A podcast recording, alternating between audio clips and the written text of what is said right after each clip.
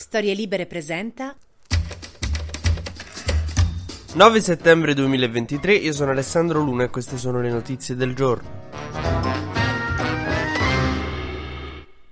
In questi giorni Edi Rama e Giorgia Meloni stanno tipo Vittorio Feltri quando fa uno di quei bei titoli di libero che violano allo stesso tempo 6-7 articoli della Costituzione. Sta lì e guarda, no? Un pochino che cosa si scatena compiaciuto. Sull'accordo dei migranti pure, insomma, Meloni e Edi Rama stanno raccogliendo le reazioni e c'è da dire che è piaciuto tantissimo. È proprio, cioè, sono tutti impazziti per questo accordo sui migranti. In confronto Open to Meraviglia, la campagna della Venere e della Sant'Anché è stata un successone. A parte la scarsa efficacia efficacia, permettetemi di dirvelo, eh, soprattutto Edi Ram, di fare un accordo sui migranti e andare poi il giorno dopo a dare un'intervista al Corriere della Sera in cui dici non servirà un cazzo, però Giorgia me l'ha chiesto, mandava di fargli questo favore. Perché così è come se tipo alla fine delle partite del cuore o delle maratone Teleton danno il mega assegnone al dottore per curare quell'incurabile malattia e il dottore lo prende e dice sì ma non serve un cazzo, c'è sta roba incurabile. Cioè sti soldi io me la collo ma li state a buttare. Vabbè poi messa da parte questa cosa eh, il problema è che Edi Rama si è inimicato tutta la sinistra.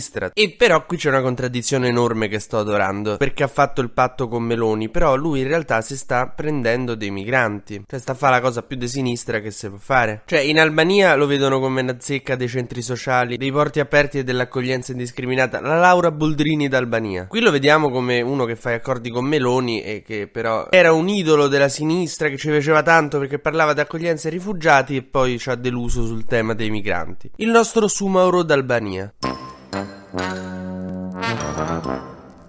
In tutto questo manca il giudizio più importante forse che è quello degli italiani, che credo che in realtà sarà favorevole perché l'Italia non è che sta lì troppo a leggere convenzioni di Ginevra, diritti umani, cose, fattibilità, report. All'italiano medio forse se gli dici mm, li mandiamo in Albania dice dai, almeno la Meloni sta a fare qualcosa, questa è una grande regola politica, quando c'hai paura che il cittadino senta che tu non stai più a fare nulla, che stai un po' fermo, inventate una cazzata che suoni bene, tipo immigrati in Albania, pare fascisti su Marte, ma vabbè. E la gente si riaccorgerà di te. Non che a una settimana dal caso Gianbruno non ci ricordassimo che esisteva Meloni, anzi, abbondante. Però vabbè, insomma, avete capito.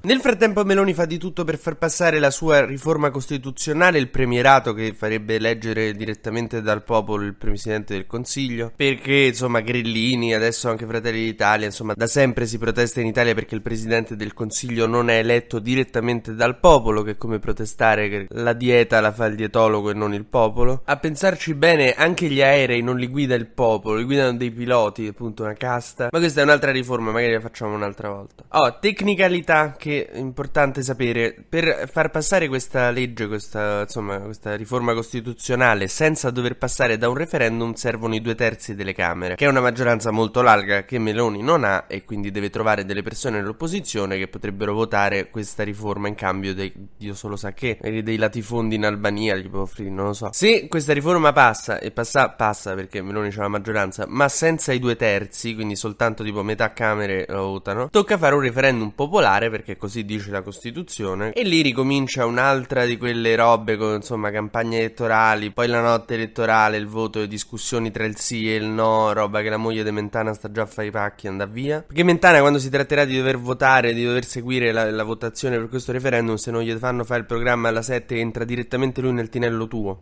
Quindi chiudete le finestre bene con gli infissi, chiudete le tapparelle, spegnete le luci perché se vede, capito, entra.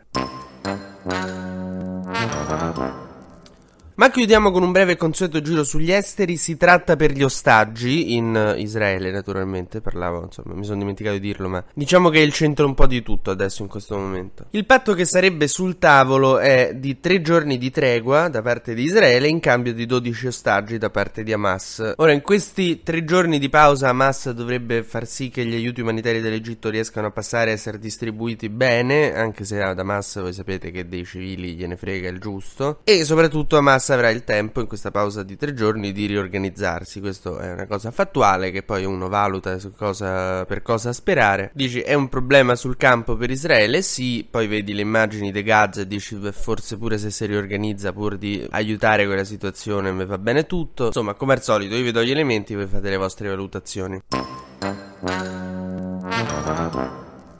Nel frattempo l'Unione Europea dà il primo sì all'ingresso di Kiev dell'Ucraina nell'Unione appunto Europea. Il governo in Spagna è come la mia laurea che uno ogni tanto si risveglia e dice aspetta ma te non, te, non dovevi ancora non... Sanchez sta ancora lì che prova a fare sto governo e però nel frattempo l'ultradestra in piazza ha creato un po' di disordini, ci sono tensioni nel paese delle corride e delle tapas. Mentre chiudiamo con la nota più dolce che possa esserci, quella del nostro ministro preferito, non Salvini ma San Giuliano, il ministro della cultura che ogni tanto per sbaglio legge quando guarda i cartelli autostradali, che sta inaugurando in questi giorni la mostra su Tolkien, l'intellettuale di riferimento della destra, autore di romanzi fantasy no, f- f- meravigliosi entrati nella storia. È proprio questo carattere fantasy che lo ha reso l'intellettuale di riferimento per la destra italiana, lo dimostra l'accordo con l'Albania di Meloni.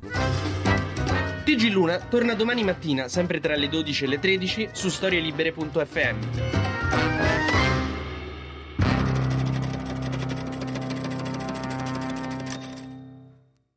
Una produzione storielibere.fm di Gianandrea Cerone e Rossana De Michele.